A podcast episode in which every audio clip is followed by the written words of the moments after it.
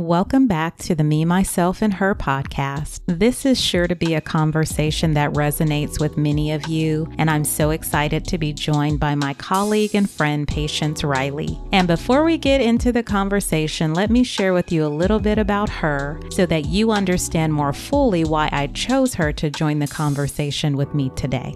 Patience Riley is a mother, a wife, a licensed therapist, personal wellness coach, and self care advocate. And she is currently developing mental wellness workshops, authoring a self guided journal, and reaching women through her Whoa Mama blog. Patience is the owner of Prepared to Prosper LLC, where she provides telehealth counseling to Florida and Nebraska residents and personal wellness coaching to professional women who are new mothers. So she recently took a professional pause to give birth to and to stay at home for a little while to parent this gorgeous baby boy that is the subject of many of her Whoa Mama blog posts. She is also a military spouse, um, but as a new mother, she is extremely passionate about the expansion of her practice to decrease the mental health stigma and feelings of guilt surrounding other new mothers. In the coming weeks, she's going to be posting a new blog post titled A Different Kind of Mom Guilt, and that is the conversation that we're going to have today. During this conversation, she will discuss social distancing as it relates to new mothers and how our current state of social distancing has great possibilities for us and our relationships. So don't forget to check out the show notes to find out more information about how to connect with and learn more about my guest, Patience Riley. Now sit back and listen in to our brief but very powerful conversation. So, welcome, Patience Riley. You can start anywhere you like, letting the audience know uh, what we're going to talk about today. So, I do have a blog called Whoa Mama, and it's pretty much a mental wellness blog for new mothers. I have noticed that folks who aren't mothers have been able to read the blog and have some takeaways from that as well. But I am pretty much just talking about things that are going on in my life and my experiences as being a mom, as being a therapist, as being a helping person, and just kind of putting that content out there and seeing what happens. It's been a really nice platform to have. It just started here in 2020, so I'm just kind of excited to see where it goes and what topics that it may bring up for other people what was the catalyst for you going this direction with all the different layers of who you are as a woman? Why did you add this additional layer of being a blogger? I added that piece in because I needed a bit of an outlet as well. Right now, I still haven't gone back to working with my clients, which is something that I love doing. And so I was looking for a way for me to be able to reach people as well as be able to have that outlet for myself. And writing was one of those. So I figured, hey, why not just start this blog, see what happens with it, and just do it?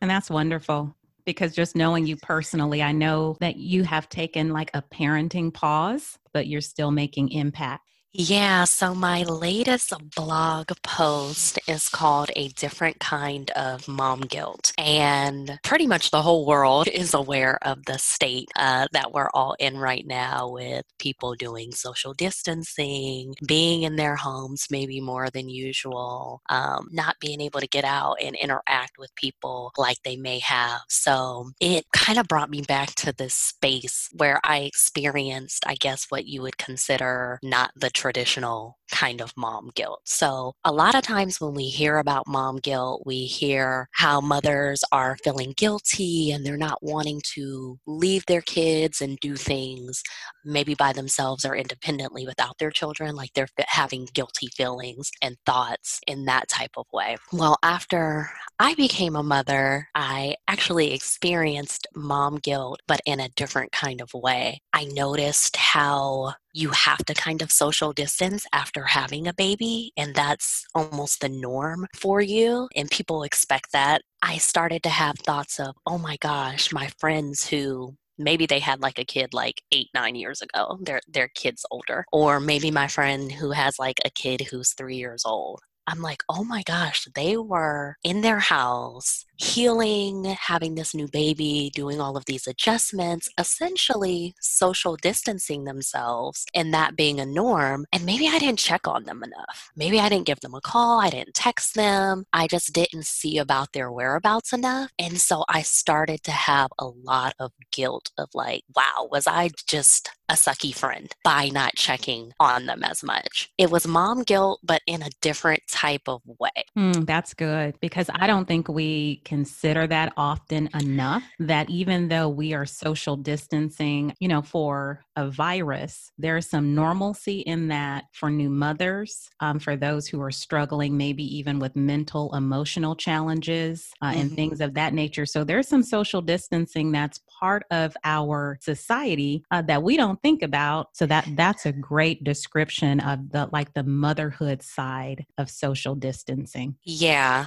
And it just kind of brought me back to that space of thinking about it where I love seeing all the posts of like, you know, let's stay connected, let's encourage each other, let's have this sense of community. We are social beings that are meant to be with other people. We're meant to be with others. So I like seeing that people are like, okay, I want to participate in the social distancing just so that I'm not infecting other people, but I also want to stay connected to other people at the same time. So I'm hoping that going forward, people keep that in mind because a lot of times when things are affecting us more so in the negative, we look for ways to make uh, ourselves feel better and ourselves feel good. And I'm just hoping that when we get out of this period and time and maybe people are feeling better they're still keeping in mind during times when other other people aren't. Maybe they're a new mother maybe they're ill maybe they are dealing with grief and loss. Like if people are noticing that i'm hoping that they'll still continue to reach out just in our society in general. That's a good point. So for you just maybe even on a personal and professional level what are some of the struggles that that um, that a mother out there listening, um, or maybe it's another individual who's social distancing for a different reason that we're not talking about in mainstream media, or those individuals that we may not think to reach out to even after um, this season of you know this pandemic has passed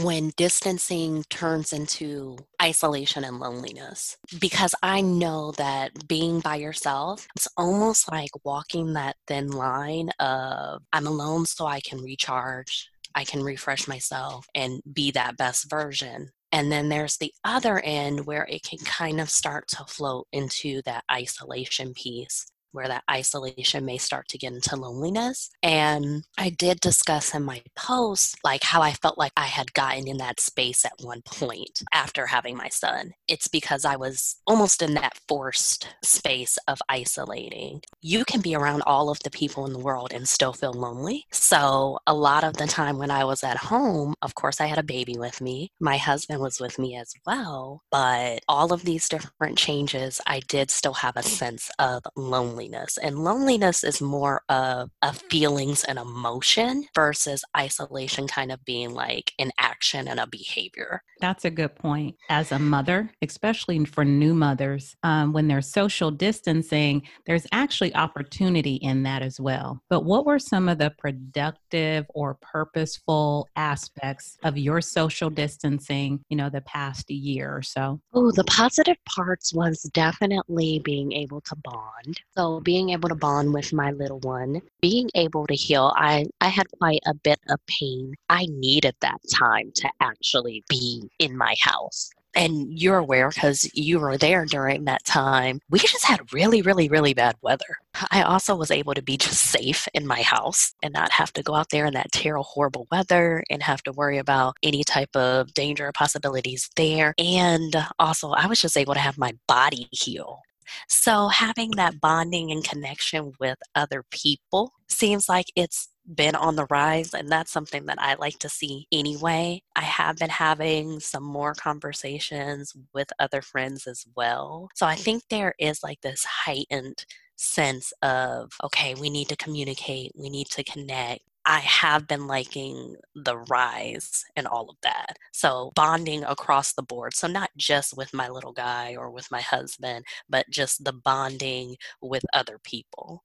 And I know right now people are using social media more and more. So there are opportunities in this season that maybe we're not tapping into right now, but those things are starting to maybe increase as we're understanding more and more the importance of social connectedness. And sometimes something has to be taken away for us to appreciate that thing that we took for granted um, during this season when we're being told to stay inside, social distance, even from family and friends we don't realize the impact until it actually affects us. mm-hmm. So that's where I never really had to deal with isolation or loneliness or any of that until I was put into that space.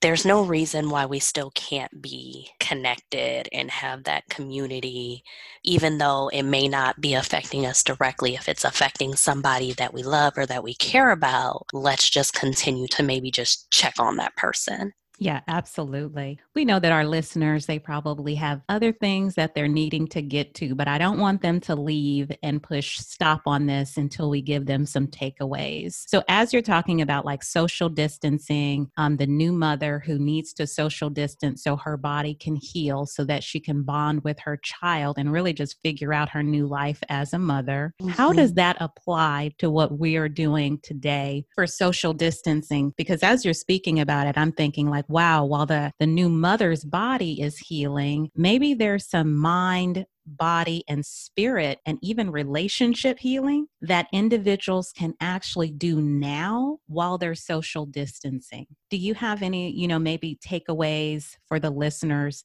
that maybe they can start applying right now in action while they're going through this season of uncertainty and really just being home more often yeah, I look at this time period as like your practice bubble. I use the time that I meet with my clients in our time in our session as practice. So essentially, if there's like a behavior or an emotion that you want to process, this is our period and our time in our space where you can practice that. So if you want to change a behavior, you want to work on how you're going to communicate with somebody, let's practice that.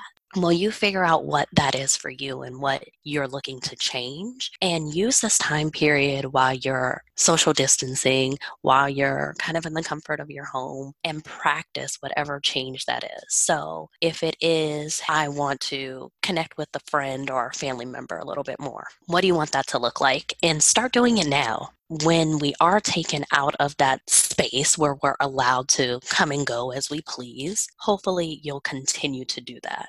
We all know that it takes 21 days to form a habit. Keep that in mind when you're doing your actual practicing.